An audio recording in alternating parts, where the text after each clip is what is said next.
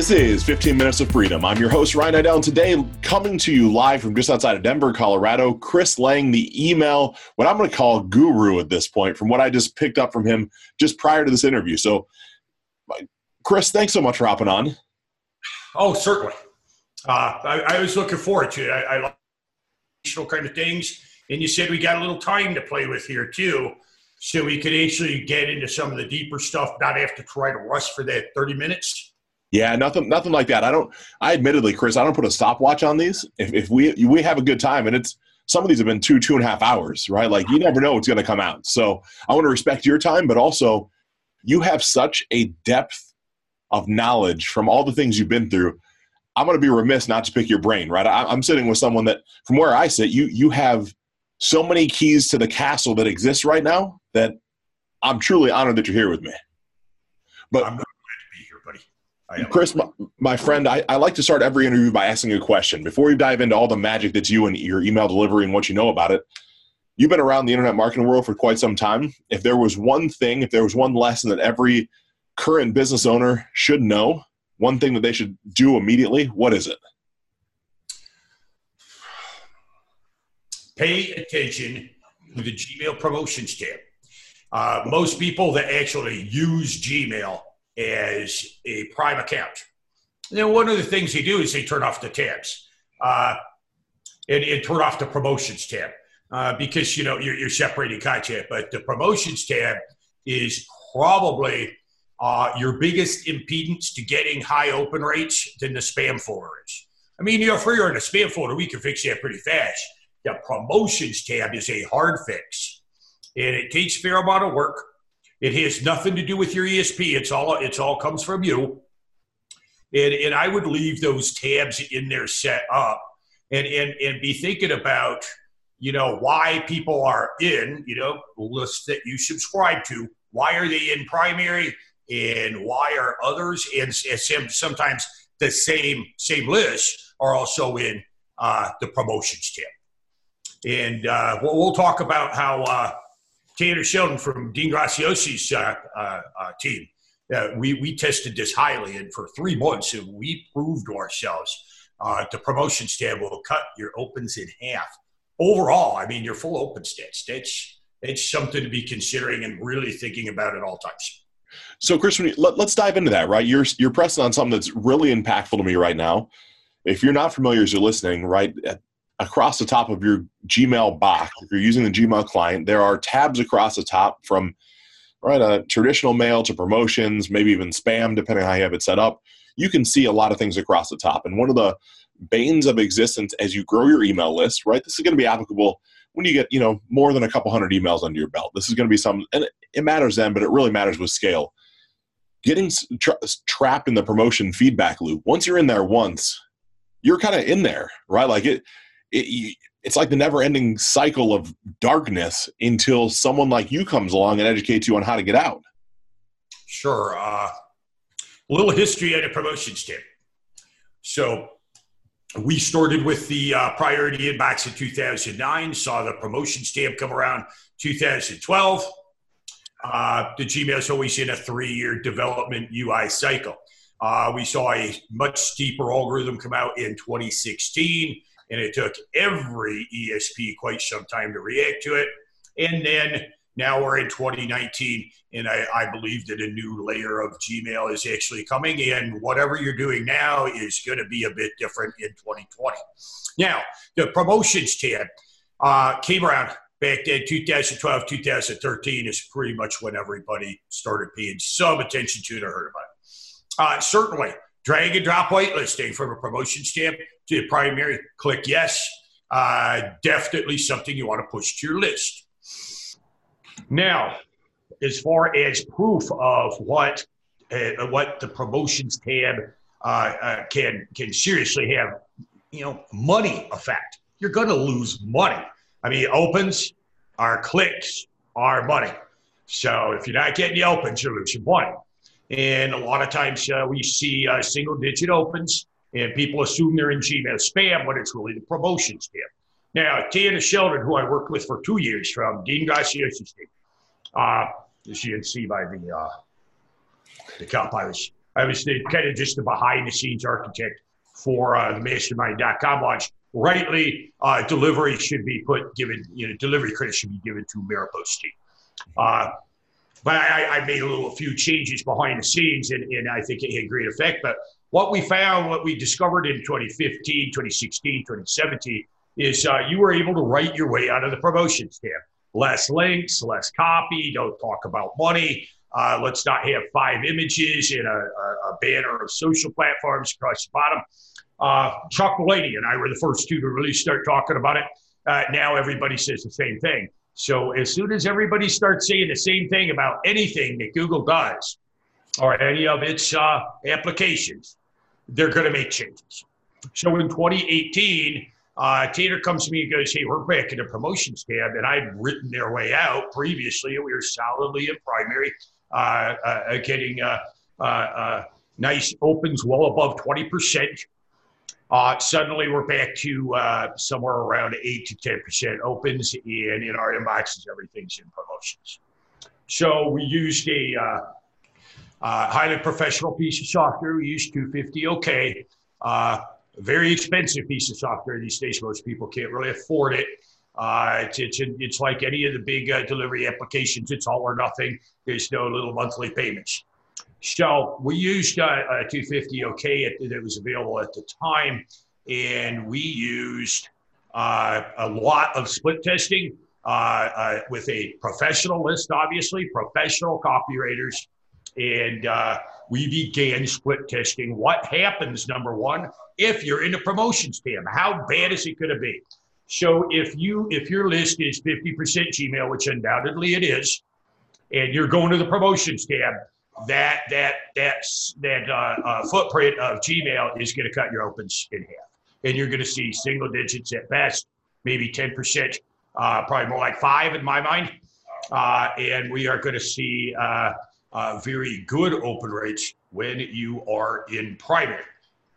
It, it's just, you know, if it takes an extra click in any point in your marketing process, we all know that that is going to cut, uh, that is going to cut performance. And obviously, the promotions tab is because when you load that Gmail app on your phone, you're going to primary to begin with, uh, usually by default. And then you're actually going to have to take action to go to the promotions tab. Every action cuts performance. And you know what? Last year in uh, Black Friday, we saw the promotions tab as much as four to seven pages long. That's not where you want to be in a single day's date range. So, Chris, second, honey, you're going to have to bring those dogs in because uh, uh, they're they're having a lot of fun out there. Okay, so no problem. So, Chris, as we talk, I'll call it. Uh, I call it list warm up. There's probably a better better term than that, but someone has, we'll say, listen to the show right now. I allow an opt in to download some free resources from this show. From that standpoint, we talk best practices in the world. What should happen for the first day, week? I mean, I don't want to have you map out an entire, or you know, orchestra for us, but something that is, you know, high level. I'll, I'll share mine, right? I won't even have you shotgun, and you can completely tear mine apart. I'm okay with it. You join my mailing list. I basically ask, you know, provide what I said I would provide. There's no images, there's no links, there's no anything in the first email. It's basically who I am, what I do. It's it's written in the tonality that I'm a friend and I'm connecting with you. And then I ask at the bottom if you'd be so kind as to white, you know, put this on your white list. That helps make sure I'm always in your box. Then from sure. from there, it's just a really a drip sequence of value add where it takes seven emails before I do anything that has any sort of link any sort of anything because my my mindset was right i'm getting a you know if i'm lucky i'm getting a 25% open rate pretty consistently. If i send seven emails i got a pretty good shot of getting everybody at one point or another say yes you know at least open one before they start feeling like they're getting beat over the head to, to take a step closer. How, how bad is that structure? No this sounds great. I mean it's the uh, it's it's basically the uh, uh, idea of an autoresponder that you know we all started using i started back in 99 on aweber um, and, and I like that. But here, since you already mentioned whitelisting, it used to be that all you had to do is add someone to your address book to to uh, encourage delivery, and it's still true of a lot of the cable companies. when it comes to Gmail, Microsoft, AOL, Yahoo, the big four, as we'll call them, uh, and we'll call them MBPs too, mailbox providers. Uh, I don't feel that they're ISPs. They certainly aren't ESPs. You know, I mean, AWeber, Infusionsoft, wherever you're at, that, that's your ESP. These are mailbox providers, and they're free mailbox providers. And about six years ago, they took over your list. You just didn't know it. Uh, if you remember 10 years ago, we used to try to disallow free email addresses. Well, that's pretty much all there is these days. So things have changed here, number one.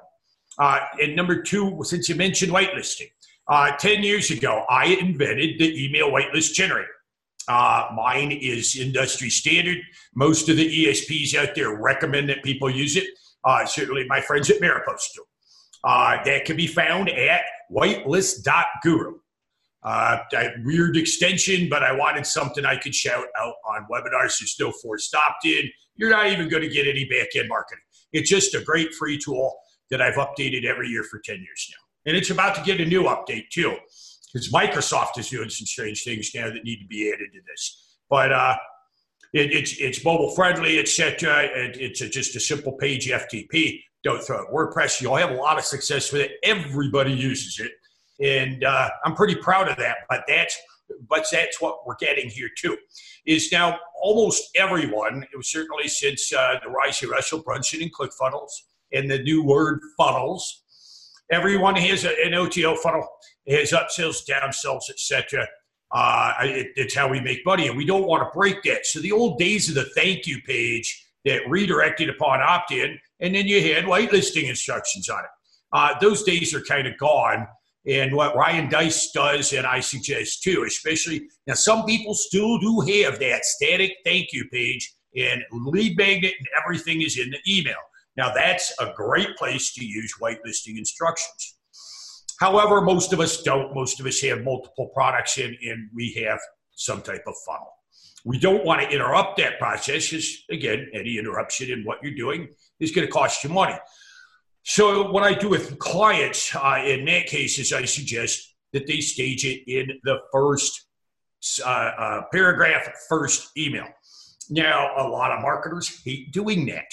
A lot of my clients hate doing that. But you're going to make more money in the long run if you're whitelisted from promotions to primary, if you're fighting the spam folder anywhere. One of the biggest indicators of quality is getting marked as not spam. You've got to ask people to do that and the way it's done at the big four, again, Yahoo, AOL, Microsoft, Gmail for the last time, the big four, they all have different ways of doing it. And AOL blocks images by default. You have to enable them. And AOL is still an important segment on any email list. They give lots of feedback to the uh, third parties that uh, the powers that be out there that decide whether or not to filter your email.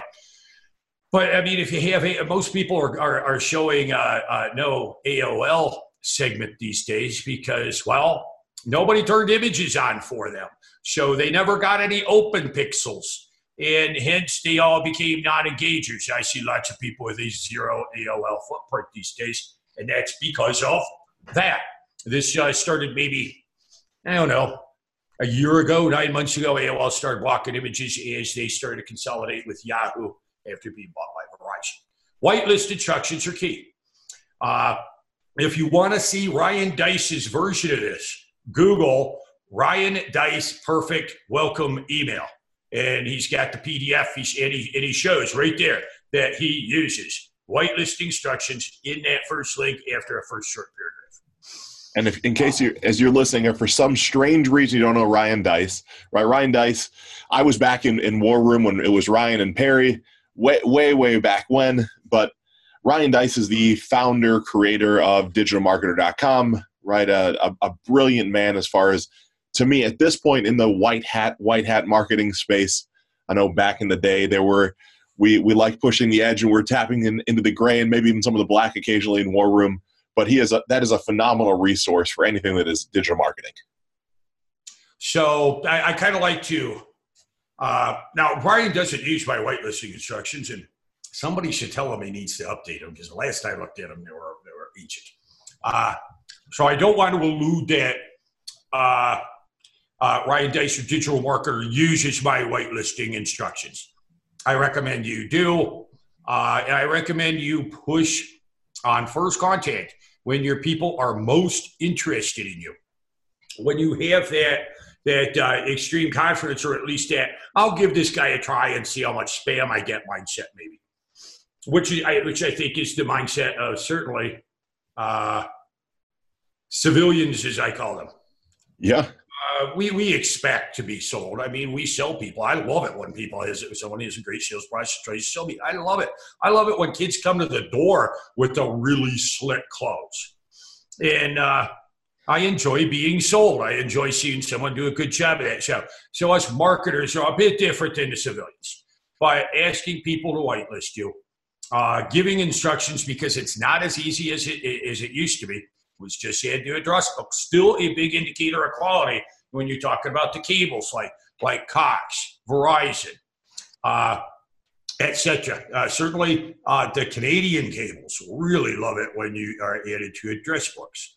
The more that are added, the more, and sooner later you will hit a threshold, and then the rest of the list will follow. It, it's just like it's just like any Google property. Uh, the more uh, positive indicators, as we started calling them about uh, 10, 12 years ago. Uh, positive indicators you hit, the more effect it has on everything.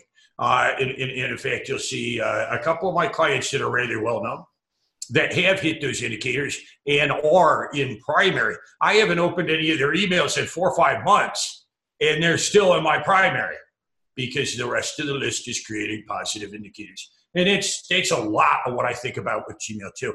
I mean, it's basically a crowdsourced uh, email delivery platform.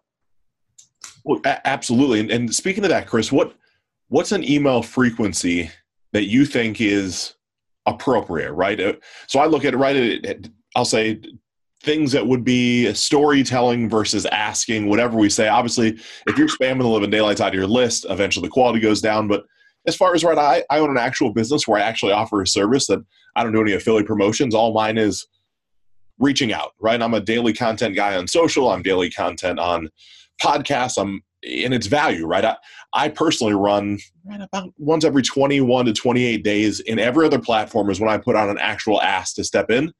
All the rest is value. But I've never known on, on email, right, how much, if I look at someone like uh, Yada Golden, right? So one of the copywriters for for Russell, one of the ones that's, you know, two comma club winner and all the fun stuff. I know Yada and I had a conversation with her and she said, we'll tell your story every day, right? Right like you're writing somebody every day. And I'm like, man, that's just another darn platform to have to write content for. But I look at you as the expert on content delivery. So what's what's appropriate? I, I think that every list is different. Mm-hmm. Uh, you'll see a lot of people talking about engagement cutoff points. Having opened emails in X amount of uh, uh, 30 days, 60 days, 90 days uh, uh, you got to stop mailing them at some point. That's that's pretty much become evident. You know, in fact, it was Ryan Deiss that first started talking about this five, six years ago in his product, The Machine, and really brought automation to everyone's minds. So at some point, you've got to stop emailing people. But if, if you think about it, if you're getting a 20% open rate and you only mail once a week, I want you to start thinking about how much you're shooting your list in the foot if you mail every Tuesday and you mail once a week and you're getting 20% opens. 75% of your list, in theory at this point, you know, we, we could we could uh, basically guess that 75% of your list is becoming unengaged because you're simply not mailing enough. It, it, it's like Facebook. You know why everybody posts every day on Facebook? It's so that you get engagement across it or two, three times a day. Uh, certainly, there's been a behind the scenes product that apparently everyone read because everybody's posted multiple times a day. Uh, again, a large part of your following is going to be coming unengaged if you post at the same time of day every day. I mean, look look at most uh, uh, uh, uh agencies uh, on into small corporations and certainly large corporations. The morning is pretty much taken up with various specific days of setting goals setting tasks, reviewing what has got done and was it not done right, especially Mondays and Tuesdays. So if you only mail Tuesday, I mean, how many people out there, let's think about it, how many people out there actually get to page two of Gmail? There's, oh. there's 50 emails on page one. Right. I missed you yesterday. Sorry. Maybe I'll get you next week. Uh, again, it's it's just part of the inbox game. But if you're not, so it, to really answer your question, now with all that groundwork laid, let's get back to your question. I think you should be mailing as many times as you can, right up to that threshold where where it starts to, you know, interest starts to peak and run down the other side of the roller coaster. If that means uh, you're hitting people on Sunday afternoon after they get back from church, uh, hate mailing in uh, uh Sunday morning. I hate uh, Saturday afternoon. I pretty much hate Friday and Monday completely. Uh, for me, Monday, Tuesday, Wednesday, and you know a lot of big marketers do a Monday warm up during the week launch, going, going, going through Sunday, and start the process over on Monday. I mean, if, if, if, you're if you're thinking that you're so interesting that you're not going to get buried on page two, I kind of like to think of the inbox like SEO how many people make it past the first 10 results on Google. You found what you're looking for there. And you're probably, unless you're really digging, digging deep into some technical term or, or uh, uh, investigating some idea you have or, or need, uh, need to answer a question, you're not getting to page two. And you're probably going to find the information you're looking for on your first search. It, I think it's kind of the same way with uh, uh, Gmail specifically or any inbox. Uh, I mean, I like, I'm an inbox zero person, but I've got my business in Outlook on my domain and I've got my newsletters in Gmail. So again, it's unique to each each list. Again, when that uh, non-engagement segment needs to be cut off, no clicks, no opens in X amount of months. I think it's very unique and, and unique for every list and uh, certainly I'm very good at finding it. Uh, so again, I think that each list is unique. I think that the people at the other end are unique. Uh, certainly, your voice is unique. Uh, we're, we're all just people, and and really, Gmail is just people too. We just happen to see them, you know, through a, a, a, open pixels. That's all we can really tell about people anymore. Is just just the open pixel. Did they open it? Did they click? Uh, certainly, segmentation will tell you a lot. Buyers, you know, leads. Uh, leads are leads been with you for a long time? Are you seeing your entire list churn uh, every tw- uh, uh, say three to four months because they're not engaging? If your list is churning every three to four months and you're losing a ton to non-engagers, obviously you're doing something wrong. That's that's probably time to start thinking about your marketing. Yeah, and I, I love that, Chris. And before we continue on, you've, you've already dropped so many pearls of wisdom. I know that there's going to be people out there that want to connect with you. What's the best way to get a hold of you? Uh, certainly, you could just look for Chris Lang, see my bright, shiny, happy face on Facebook. Drop me a messenger chat at the same time so I know you're friending me for a reason. Uh, Better Call Chris Lang is my new corporate style site. Uh, my shortcut, my long sales copy, Better Call Lang. It's like Better Call Saul, bettercalllang.com. Uh, that, that's more of my uh, older older site. Pick up the phone and call me 720-550-7969. Just pick up the phone and call me. It sits right there. We hear that business line ring and we run for it because it's always someone I want to talk to.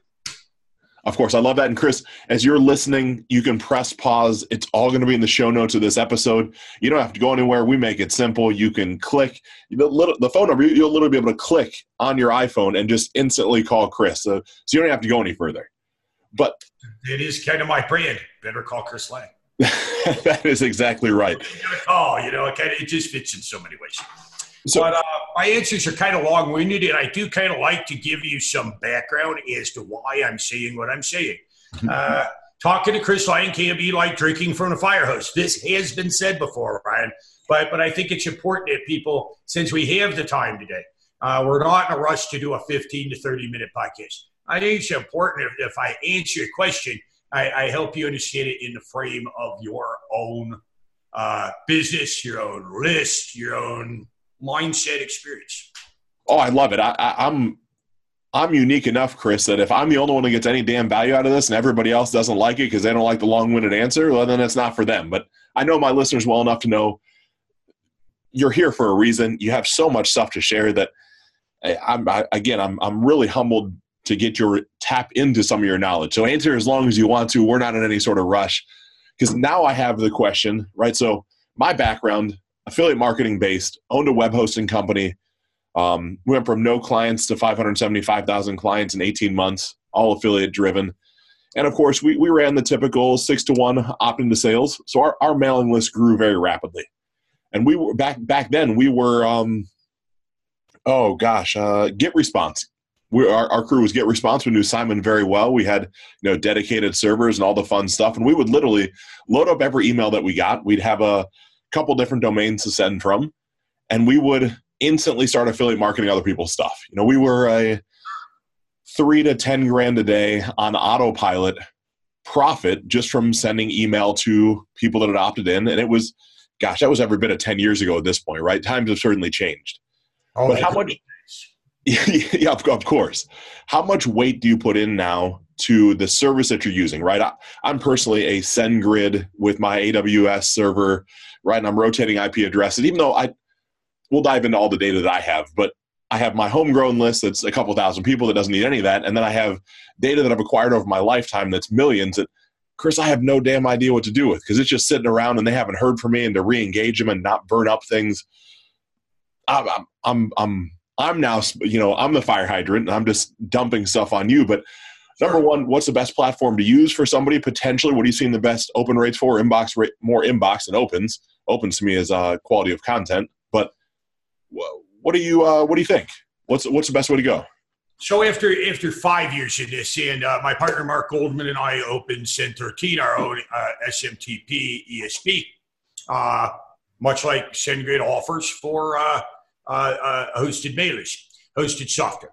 Uh, a- after doing this for going on six years now, Russell Brunson was my very first client. Let, let's be honest, I got really lucky. Uh, I mean, I was flat broke six years ago. Just Makes two of us. Uh, yeah. I was bankrupt. My, my, truck was getting repossessed six years ago. I get it. I, I love that comeback ride. It's maybe not so good for wives. Uh, we're always sitting at the top of that roller coaster. I like going up and down. I love that comeback trip. Because everything you do makes things better. I mean, you can't really screw up. So, uh, this was a time six years ago when I really didn't think I had any more to offer uh, the marketing world, and I was just dreading thinking about getting a job, being a bartender or something. And uh, you know, suddenly Gmail just dawned on me, and and and I, I saw how it worked after uh, years of writing a, a, a, book about artificial intelligence, rightly called machine learning. So,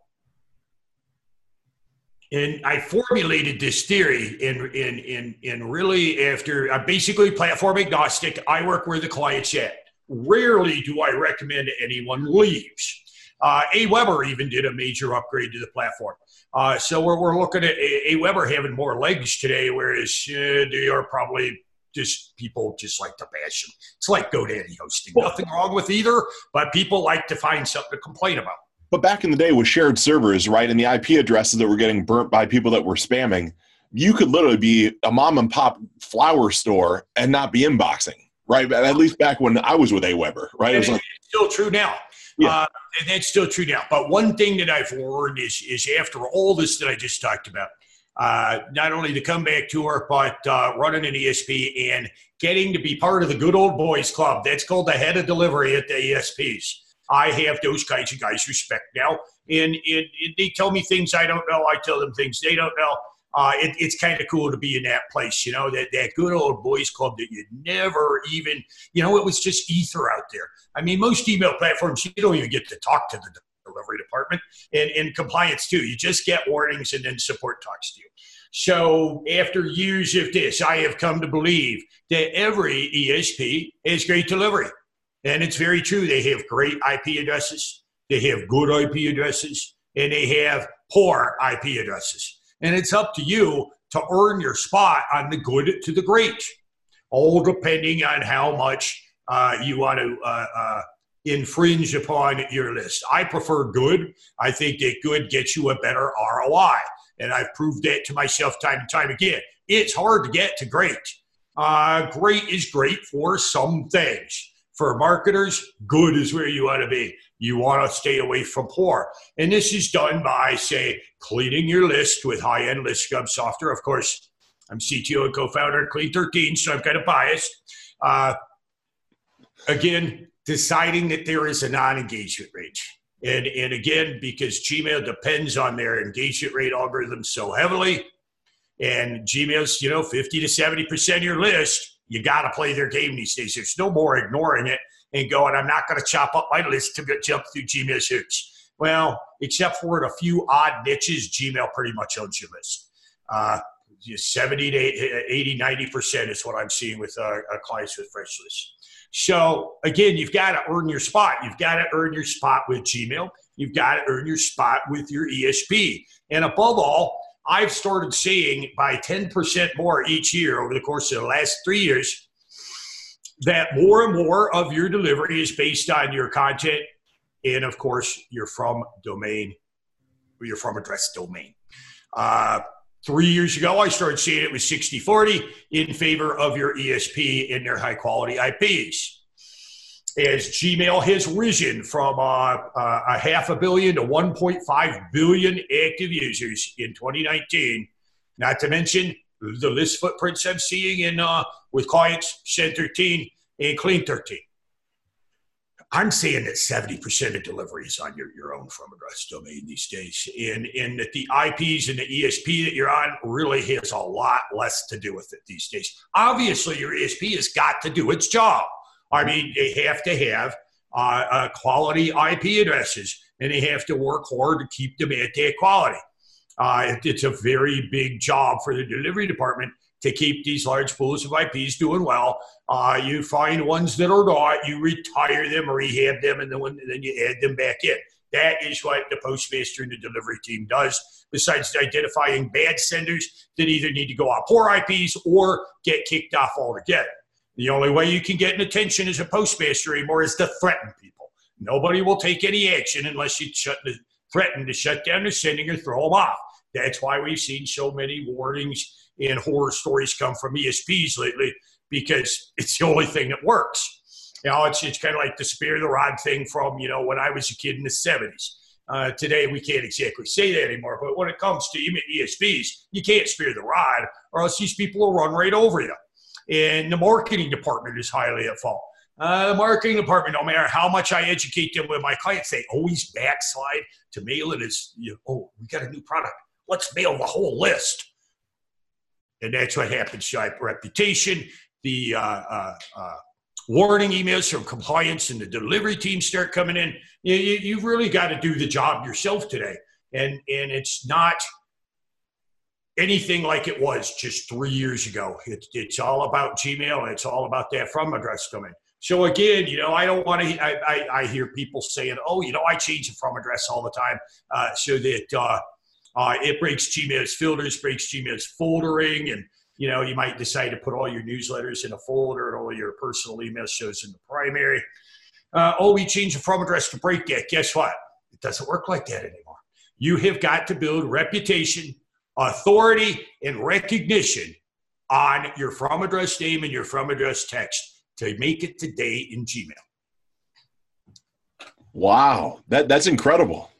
I mean, it is, but it's not because you and I. I want to talk about some artificial intelligence. So I'm, I you you wrote a what is is oddly enough a fiction book that is probably not really all that fictional, based around artificial intelligence.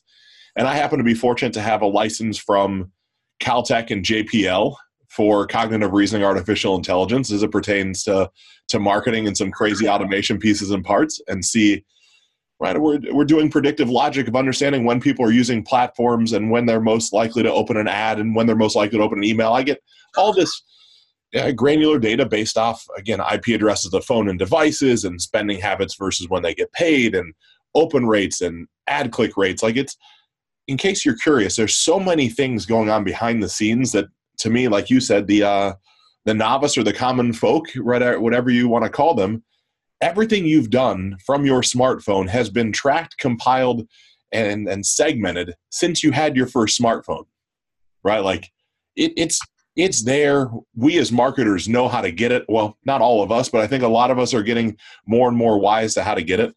And what I hear you saying is quality matters because quality of consumption matters because it shows time on page, it shows uh, authority, it, it amplifies all the key performance indicators. But that's mattering for social posting. That's mattering for you know SEO now. That's mattering for it used to be right right before the Panda update. You're going to love this.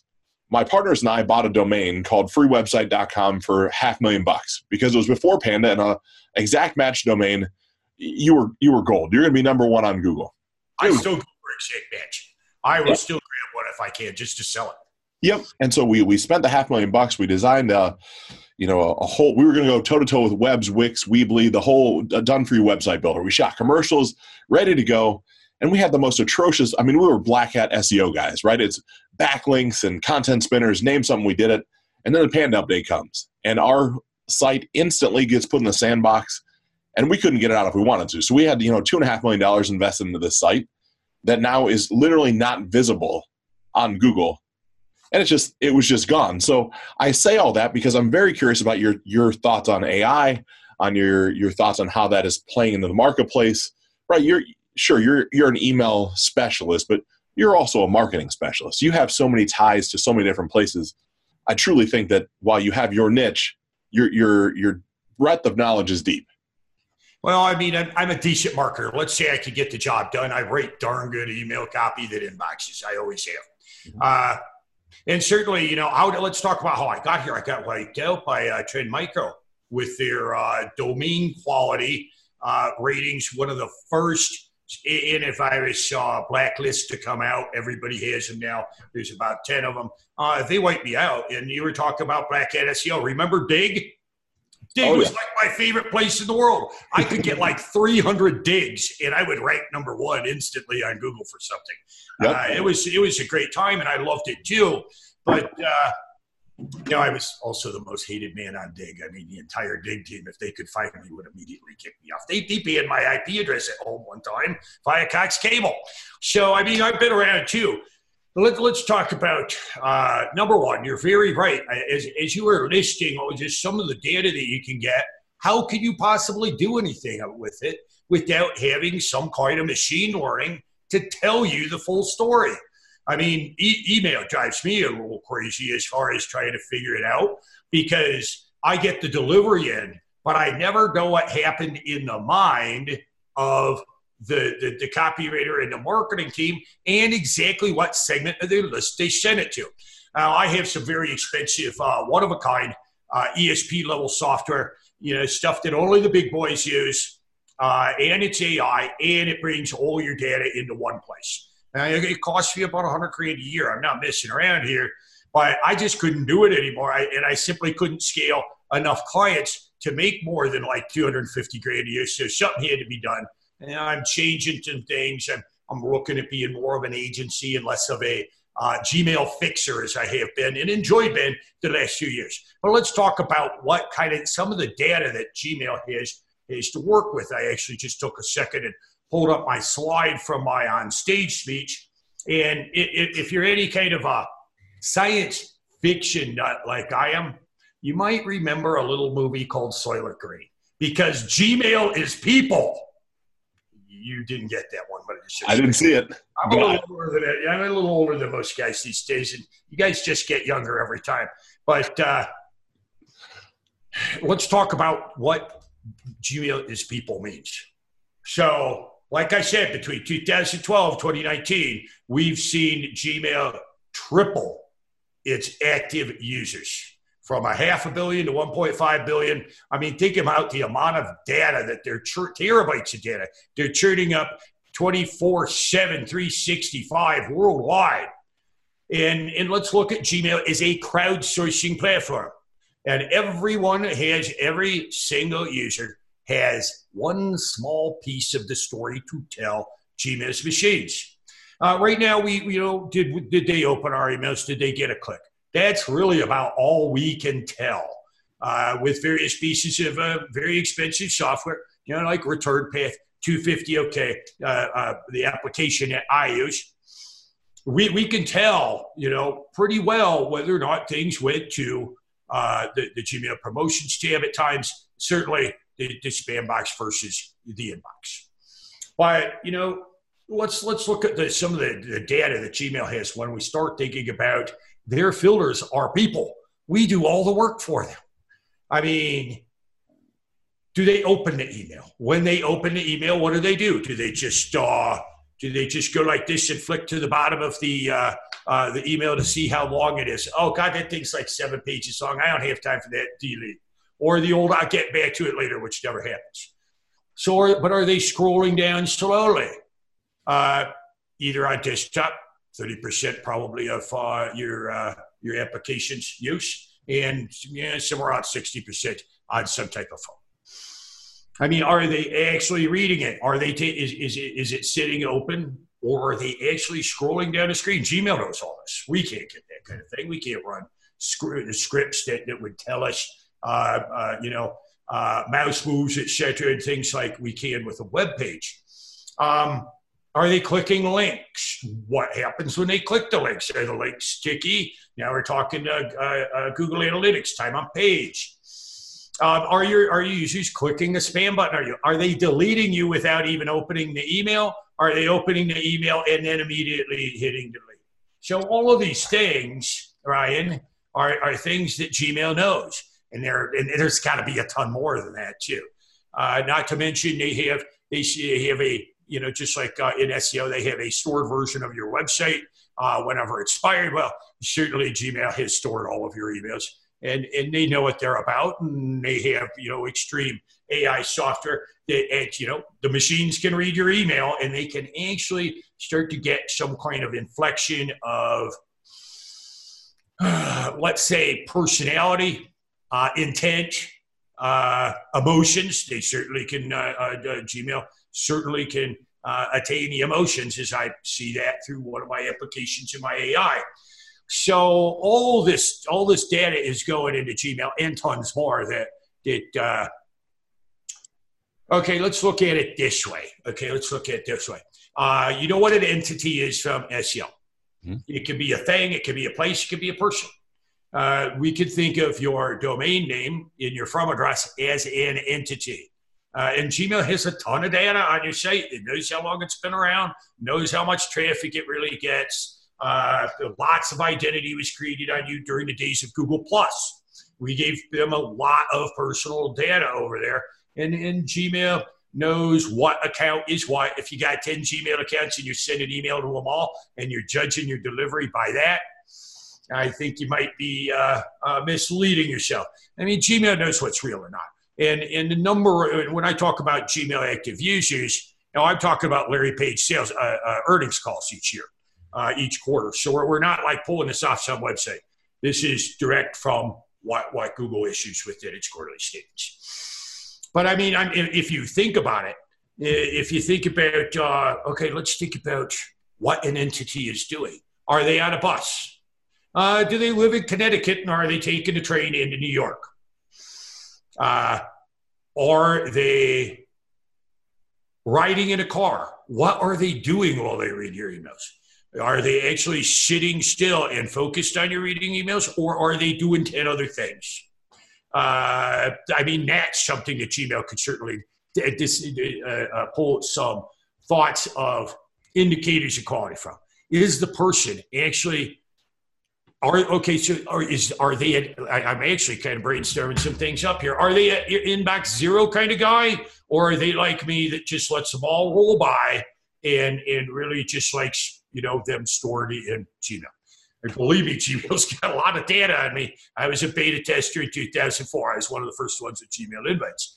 So, I mean, and, and I'm sure all of you listening out there, and, and certainly you, Ryan, can sit here and start to think about when you use your phone, how you use it, when you read email, and indicators of quality that Gmail can get from you.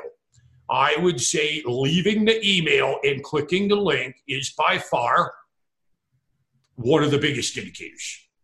Um, and then, of course, what happens at the other end?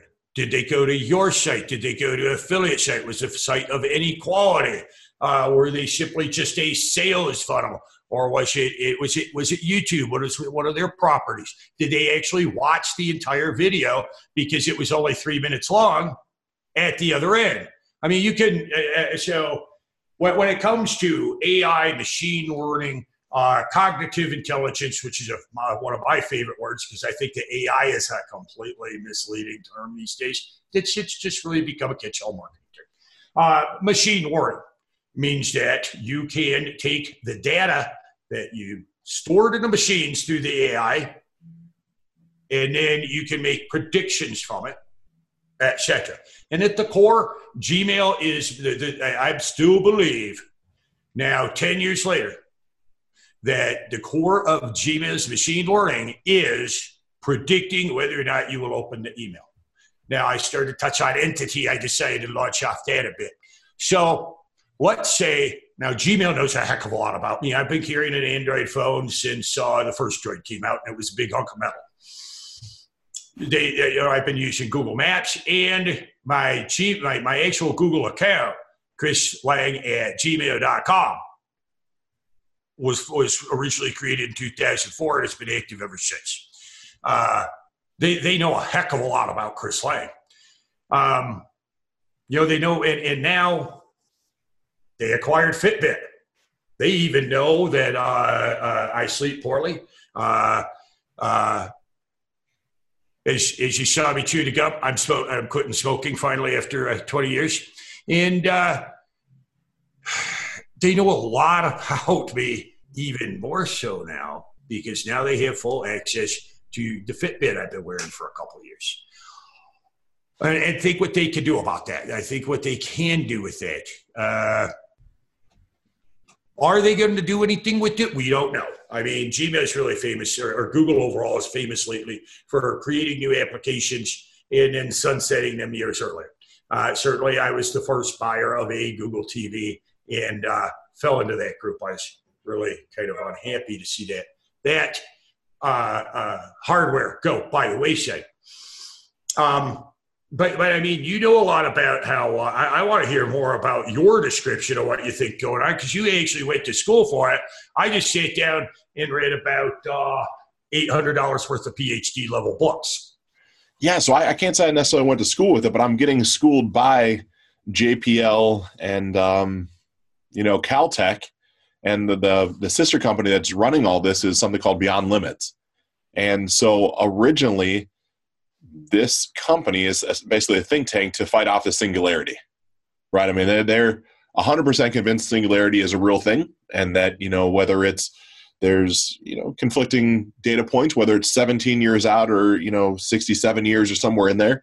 At some point, right? I'm a 35 year old man. There's a good chance inside of my lifetime that if you're unfamiliar with the singularity, that the machines that we've been giving all of our data to eventually don't need us any longer, right? We, we've literally outpaced ourselves with the ability of really deep deep learning machines and their ability to cross correlate data and then you know do what they want with it.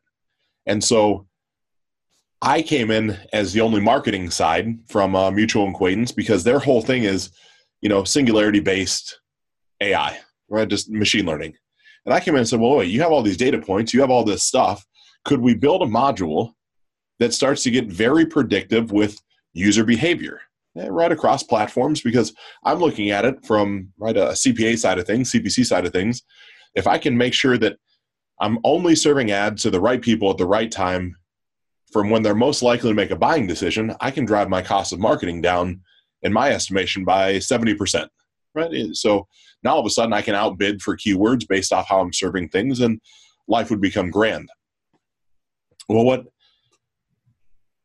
without causing too much, you know, uh, upheaval and panic, if you can think of something, it is now tracked, right? Just like Chris is saying. So I wear a Whoop, right? I, I wear an Oura ring. I right have my computer open all day long. My car has GPS every time I pull the, my credit card has a chip in it. All of that is being tracked real time all the time.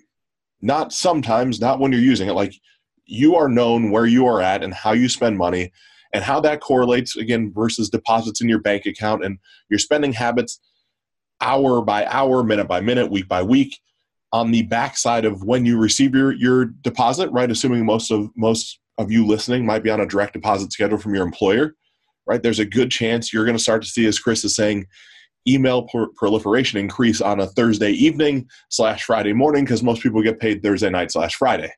Well, we, we knew that as marketers a long time ago, right? Because we could see how our sales increased. Well, now it's a lot deeper than that because some people, right, take direct deposits, some people get checks, and we can see spending habits and what you're doing with your physical credit card, let alone how you're interacting with PayPal and how you're interacting with your phone, right? Like, how often are you making outbound phone calls to what zip codes and area or what area codes? Where are you traveling to when you get to travel? All this is going into how marketers, right, myself, you, Chris, how we are eventually going to use this to our benefit. I cringe to say against you, but for in our side, it's driving down the cost of acquisition and how do we pay for your attention in a way that's not intrusive, right? Which is why from a consumer side of things, that's why Facebook, that's why Google, that's why everybody's caring so much about quality, right? I'm, I'm more Facebook driven right now. You can't post junk anymore. You can't post spam. It has to be engaging content that's unique on a consistent basis at a multitude of different times every day, and why they're actually pushing user behavior into groups versus pages or individual, you know, private profiles, because groups allow for a, a, a tribalization where that still where as a marketer if you're not pushing people into groups like all facebook is doing is allowing how we used to use facebook four years ago it still can now operate in a group setting kind of and so uh, uh, maybe not fascinating but for productivity and efficiency for me chris i took my i unsubscribe I, I got rid of all my mail clients from my cell phone i'm like look i'm spending a way too much damn time looking at every time there's an alert, I'm picking up my phone, I'm seeing, you know, I got to respond to everybody. The emails that I started to get and what started the inbox changed dramatically when I was only opening my email from my laptop. And especially times of days, right? Like I only really check email from 10 a.m. to 11 a.m. and then from 1 to 2 and then from 4 to 5. Like that's the only time it's even open. And there's enough learning going on that people like Dean and and Tony Robbins, they're still inboxing. Although I've never clicked on one of their emails, they are still like it pops in almost like clockwork right when I log in. It's almost always at the top. So guys with guys with big budgets, guys that have access to people like Chris, there's going to be this massive separation in the scammers that existed. And I used to be one of them, right? My hand is held high. I was an affiliate marketing guy that didn't care about the quality of product. I cared about being able to convince you to buy it. That was my that was my story. Long time ago, but it was me. I want to own that. The marketplace is being forced to clean up its act because people with big dollars uh, got big dollars because they're doing the right thing more often than not. Right. And the scammers, the affiliate marketers, the, the guys that were you know, making it difficult for real people to get in your email box, they're not going to be able to exist the same way anymore. Like that's why ManyChat and Facebook is cleaning up the chat. Like I, I completely, Chris, on my side, I'm looking at my open rates, even on my house list, right? Something that people are highly engaged with me. Good open rates for me, 55%. Right? Most most of my most of what I send out is about 50, 55%. But it's a small list. Then I look at ManyChat, right, through Facebook Messenger, everything I send out, 92, 94, 96%. And so what's happened is, unfortunately, in my opinion, those same scammers and spammers and all the stuff that I used to be have now ruined that for those of us that want to actually have conversations with our clients.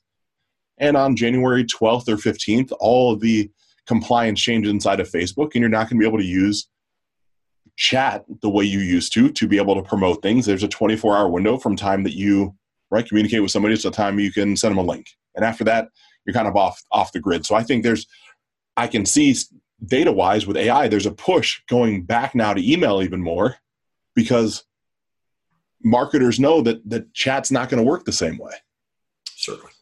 And so I know that again is a long-winded answer, but I'm seeing so many unique things where it's no secret as to why you might get the 800 number phone calls that are saying your warranty's up on your car or promoting a new car because I can get that data now, right? Like as I was saying to start start the interview, Chris. I mean, I I've purchased off top over the course of the past even year, I probably purchased sixty. No, that's, that's not enough. I probably purchased four hundred thousand email and mailing records of my ideal client. Now I have them, but they don't know who I am, and I don't want to spam them. I know I have to run through list hygiene. Haven't done that yet, right? I'm, I'm certainly going to use your service for that, but I have no idea how to appropriately do that. Other than my old school mentality would be to get a pool of IP addresses that I know they're scorched earth to me, right? I got to get a I got to get a server that's going to be a throwaway with some prepaid cards. I got to get some IP addresses that I know I'm going to torch. Is there a better way to approach that? I mean, I got the data ethically. I didn't scrape for it. I, I, I did it through actual list service providers. But what do I do? Yeah, my question is uh, how much is uh, Facebook going to allow you to use those emails to create a, uh, a, a, a, custom list? Uh, I mean, I've heard, I've heard the, uh, the, the, the, stories this spring that you needed to have some type of permission. Uh, certainly, if they were on your list at some point, as far as now we're talking non-engagers. Uh, now, non-engagers, you have permission to mail them, and you should rebuild your list with with Facebook custom audiences. Uh, now, as far as now, if, if you really want to mail a list like this, you may want to talk to an expert in uh, cold mailing. Uh, Mark Goldman, my partner, is. Um, I, I stick to white hat. Mm-hmm. Uh, I found that uh, commercial mailers, as we call them rightly, uh, have greater expectations than I'm ever going to be able to deliver on. But you, are certainly right. What you were talking about doing is, is trying to get the list engaged but I would I would think about you know possibly being able to run that Facebook custom audience, at least warm them up to your brand, at least get some of that list to actually opt in. Uh, and with, with, those kind of numbers, and, and, certainly you said you're a Facebook ads guy, it would seem like it would be a natural for you. Um, well, I'm going to go the old school route, Chris. I mean, I think there's, I think we're going to see a transition back to snail mail for a lot of this, right? I have, I originally bought it to to send them. Right, I, have written a book. Oh, you have address as well that you Yeah, I want to. I want to send them physical mail in their hand of a value add. Right, something that's not just a sale, not not just an old school Dan Kennedy sales letter, which I, I love Dan, but something a, a little a little more meaty than that, and encourage them to either right join a Facebook group or opt into a list or send me an email or or something. But I know it's still going to be so many people, right? And I, I, this none of this is this is all long-term cultivation to my coaching and mentorship business. This is not like a I'm not trying to sell a $97 product. This isn't I'm not I love Russell, but I'm not selling ClickFunnels. This is something where I want to walk them through a customer cultivation sequence. I only want to hop on the phone and even speak to people that I know I can solve their problem. Right? So that's that's the thing. And even seeing on your side, right, does HTML matter inside of email right now? Is that throttling deliverability? No, I mean it used to be that. Uh, certainly, I still advocate using a platform that uses two-part content. That you that you want to uh, uh, allow the machines to fully understand just your text, even if nobody's using uh, text-only email anymore. Uh, you, you want to allow the machines to understand what you're saying without markup. We still do believe that using too much HTML, and this comes from Okay, so I even caught a major marketer, an extremely well known name. We may have mentioned him already, using Word to build his email markup. And we knew 10 years, you know, people have forgotten what we used to, what we learned 10 years ago is, and you don't use copy a word into an HTML editor. Uh, people have completely forgotten some of the basics that, that we learned and used 10, 15 years ago on Aweber. So you don't use Word, number one, to mark up your emails or any other kind of, uh, uh, what's the right word for it? Uh, you know, uh, uh, formatting type applications. You use your text editor, Notepad, if you're a Windows user, whatever text editor if you're Mac. But here's what happens when it when it comes to blowing up HTML, like you're talking about, is now you drop the email even though it's starting out as plain text, into your HTML editor in your ESP. Eh, but every time that you make a change, let's say you add a bold and then you unbold it, you just created 137 lines of uh, uh, HT, uh, 170 characters of HTML by bolding it and then, oh, I don't want that bold, unbolding it. So th- these heavily formatted uh, uh emails with lots of bold underlines, just typical good copy uh, that we all learned to write. You know, ten years ago, copy first day. You know, bolds, underlines, and italics, uh, bullets, etc. Uh, so the more you play with the email and the editor, you it, it, so when you bold something, it will add about 137 characters to the uh, uh, the typical opening tag and then a closing tag. But the thing is, if you unbolt it, you think it would just remove that. No, it pushes those uh, that, that, that formatting aside, and then next to the bolded uh, uh, text, it adds in another 137 characters. Do it again, then now add another 137 characters. It doesn't erase what's there. It just pushes it aside and then puts the tag right around the actual text so that that's what the machines actually interpret and say bolder text. This is how you blow up HTML email. Number two, you have got to send HTML email these days. The days of not doing it are over. Uh, you have got to get uh, certainly uh, opens. You got to get that open pixel to fire because if it hasn't fired in four months and there's no clicks from that user, you're going to have to start thinking about removing them from your list. Uh, certainly, we've seen some evidence of more engaged email segments going to primary. I think that's more the chicken and the egg, is that you got out of promotions and hence you're seeing higher engagement. Not that you uh, had higher reputation and hence ended up with higher engagement. Both are true, but we're, we're talking chicken and egg here. Uh, did the fixing the promotions tab happen first, or did the, the fixing of engagement get you out of the promotions tab? Again, Gmail isn't going to tell us. But let's also think about uh, uh, uh allowing that non-engaged segment to build up, build up, build up. Uh, certainly, you'll be in. You'll, you will see more promotions tab, and being 100% in the promotions tab is going to cut your engagement so far down that eventually, you know, you just watch your list disappear because you can't mail anything beyond six months. It's simply impossible. Uh, Gmail's going to bang you for it hard. Your own ESP is going to delay the, you know, throttle the email going out, depending on how much of your list is past even six months. So now, eventually, the next thing that will happen is the unengagement will get so bad due to the promotions tab over time that you'll end up in Gmail spam.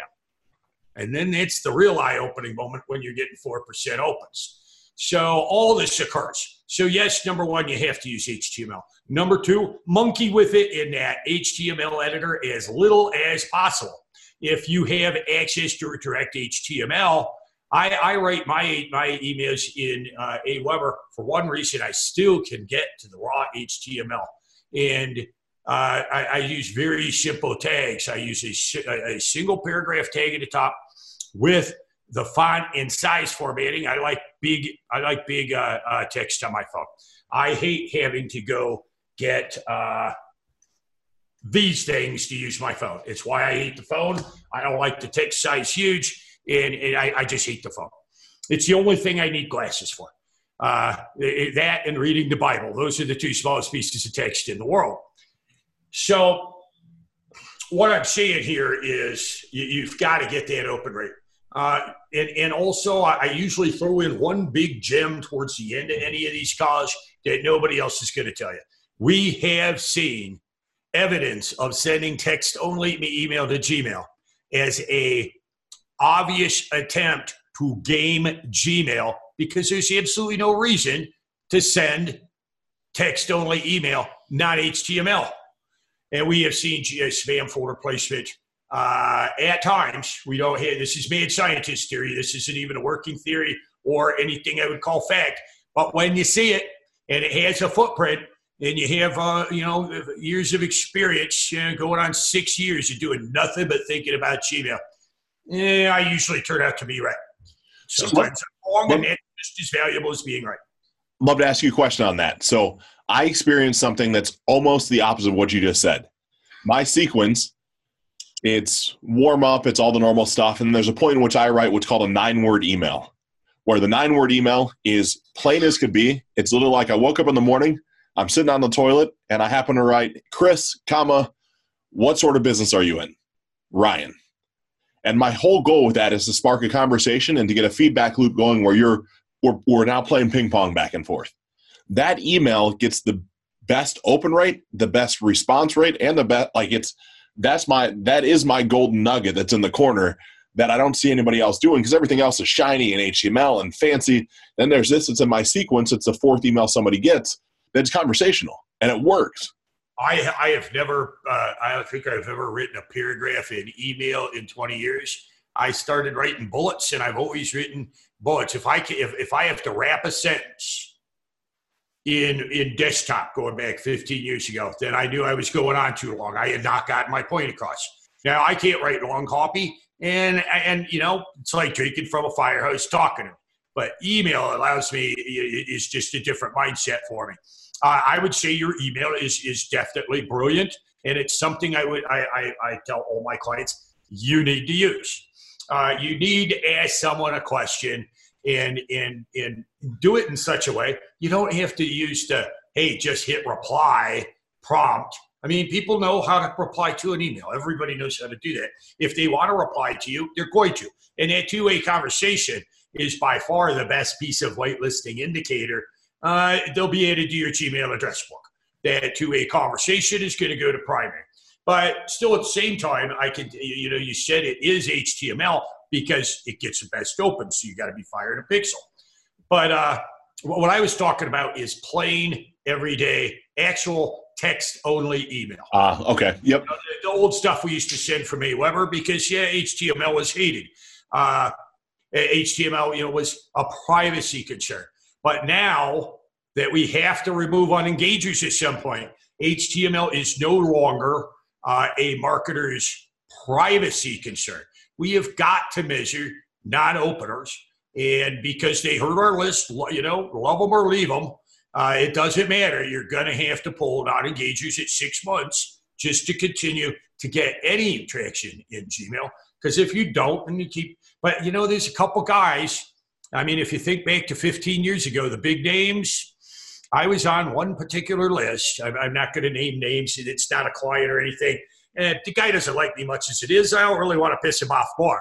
But this particular, very well known old guru of 15 years ago, I signed up to his list in 2004. I just checked his from address.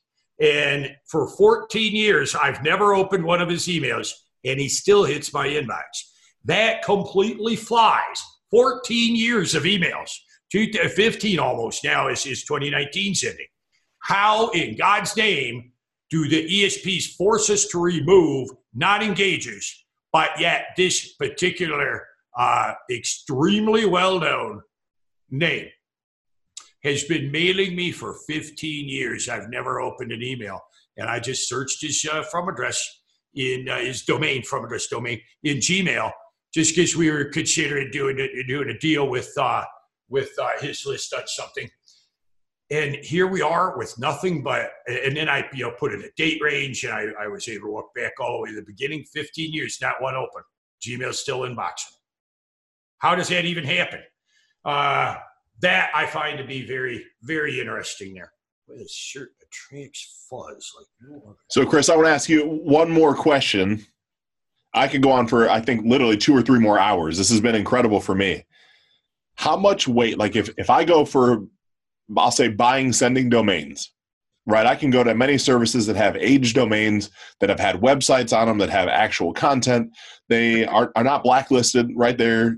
It's from somebody else, like uh, you know, Susie's Flower Shop, we'll say dot com. How much is that going to help my inbox to have a domain that's aged that it looks like it comes from that had actual quality content on it? Well, number one, anybody, any uh, uh, mailbox provider or ISP is going to hit you for a domain of less than 30 days. Number two, I truly believe that content on the domain uh, and age of content has has some kind of effect in the algo. There's 600, four to 600 algos at Gmail.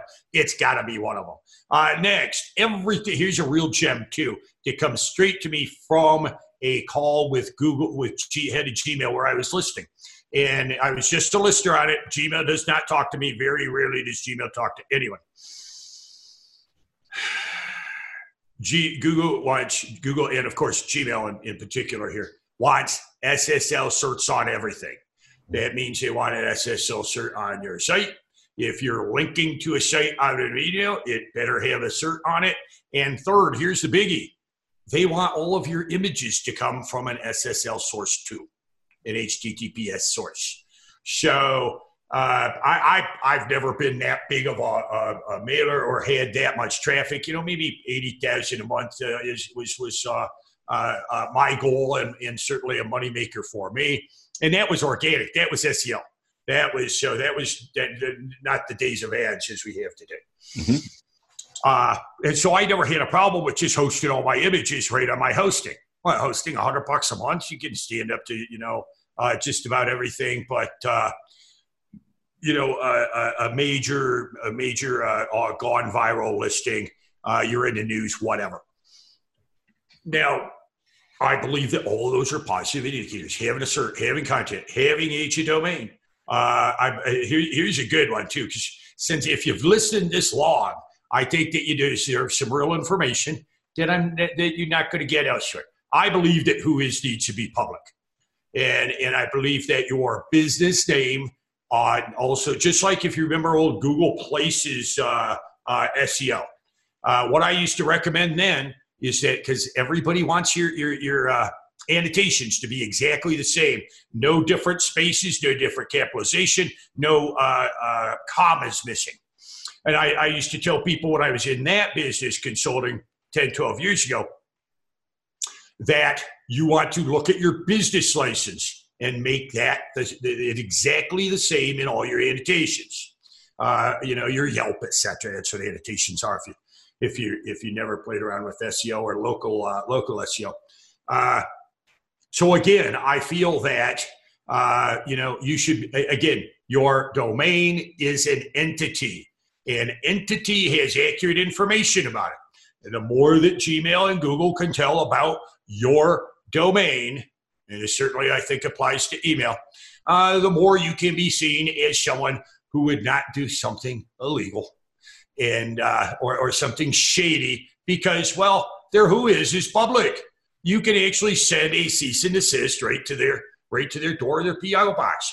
So those are some of the things that I believe uh, should be all uh, in place around your from address domain. Uh, is it going to make a night and day? No, there are no more little dials over here we can twist at Gmail and, and get great delivery. It's about not doing anything wrong and leaving only what you do is right. Get your whitelisting set up. Uh, uh, uh, choose a great list scrub and scrub your list. Of course, we own Clean 13.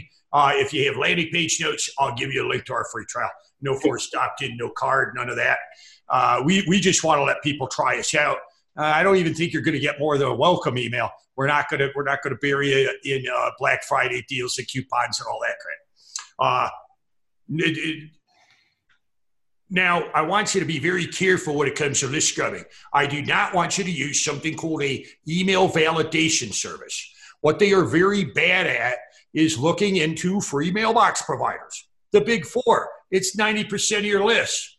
Now, I, I ran uh, 154 known Yahoo hard bounces from my own database on Send13 or SMTP platform, and I ran it through quite a few of these email list validation services. And they said uh, all the Yahoos that were definite hard bounces, non existent user, were just fine. And that's because validation, really all it can do is look at does yahoo.com exist and have an MX record on it? Great, good to go. No, we're really good at looking into each email one by one. And there's a few other services out there that do the same. Uh, if, if for some reason Clean 13 is not for you, you want to save, you know, uh, a little bit lower price, or you see a Black Friday coupon, hey, I need to actually save a couple hundred dollars this month. Great, go use them. But I, am telling you, we're extremely proud of our service. We build it privately, uh, behind the scenes, to use only for our clients. And I, I got so busy scrubbing emails for uh, uh, uh scrub only clients, not full boat consulting clients.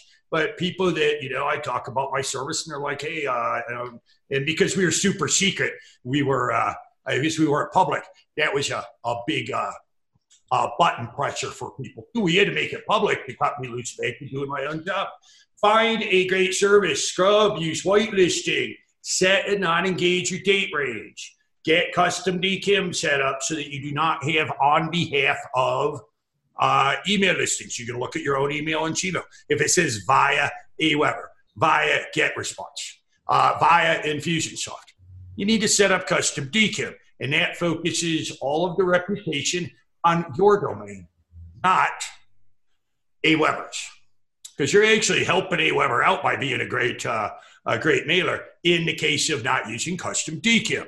You have custom DKIM now. You want to focus all of the work that you're doing at your own domain. So those are the three big things there is uh, whitelisting, custom DKIM, because you get credit for it, not the mailing platform. They get some, but not all of it. And uh, certainly uh, great list hygiene. Uh, and the last thing I got to say is you got to be freaking interesting, guys. I mean, seriously, you have got to email fun and fast. Fun and fast equals delivery these days. If uh, if you're going to bore me with a two-page sales letter, you know what you're going to get? It's going to be, oh, that's way too long. Delete. And that, and, and you've just told Gmail that was a rotten email. So you have got to be fun. You've got to be. Uh, uh, one of one of my clients uh, uses a particular subject line quite a bit, and I told him it's always a hardcore case study. A guy walked into a doctor's office. Is how I'll portray it. And I said, why don't you cut that long, uh, uh, uh, that big sales pitch after the guy walks into the doctor's office? Why don't you go look at some Gilbert Gottfried on YouTube and start and tell a little joke? You could just rip off Gilbert Gottfried and, and, and, turn the disgusting side of the guy down. I love the guy, but uh, uh, uh, make it a joke and then move on to the guy walked into a doctor's office and this is what really happened. But I mean, making somebody, if you could get me to open an email and I know you're going to make me laugh for a second and it's going to, I will open it just for that fun. And those, those are, you know, in a nutshell, a long conversation here. We've been on for an hour and a half, but, uh, that's everything that I think about email today. And those are the things I say publicly. What I say behind the scenes is uh, uh, quite a bit deeper because we take all the things we talked about and we do about 10 times more with them.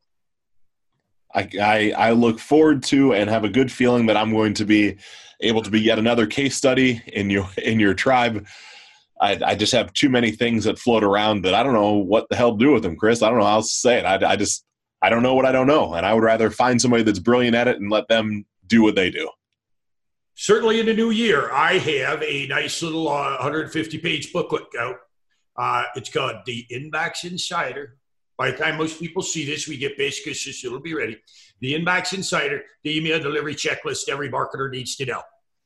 Jeff Hershey helped me put that together. That's brilliant.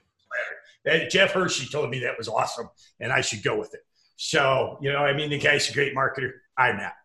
So it originally started out as the email delivery checklist. Uh, there's zero benefit there, pal. I mean, because that sucks is what Hershey told me. So that'll be available after the first of the year, and that's going to take pretty much everything that we talked about today, condense it down quite a bit, and we're going to show you some ways to measure your email delivery for free and figure out if you have a delivery problem or not. That's the biggest issue. Is a lot of people are paying a lot of uh, deliverability experts, you know, two fifty, maybe five hundred an hour, just to find out that the leads are weak.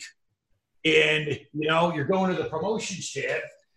You got a set of steak knives. And, and, you shouldn't have to pay for that. You should know you have a problem, and, and, and you should be able to figure that out on your own. And that's what the, the whole little the, the, the little it's almost halfway between a pamphlet and a book. So they'll be ready soon. I think we could follow up and uh, uh, do some call outs from that maybe in January. Uh, yeah. if you want to kind of really do some uh, hard hitting stuff up front. Right now, we're talking concepts and principles. And, you know, I mean, I, I took two and a half years off to read the Bible. And the biggest thing I learned from it is that Jesus taught me concepts and principles. And those are way more valuable than do this, do that, do this, do that, because within a year, Gmail's changed again and do this, do that are, are, are just what everybody's doing. So it's, uh, it's kind of how I think about things is, you know, Gmail is people is the number one thing you've got to remember. This is not a set of static filters that you're facing that can be gained. You can't game 1.5 billion people. And, and you've got to get those 1.5 billion people to do something that I call subscriber endorsement.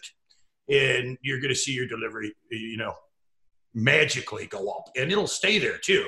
Because just like your email about what business you're in, you're providing subscriber endorsement when they reply. Absolutely. Chris, thank you so much, my friend, for all these pearls of wisdom. I look forward to a part two.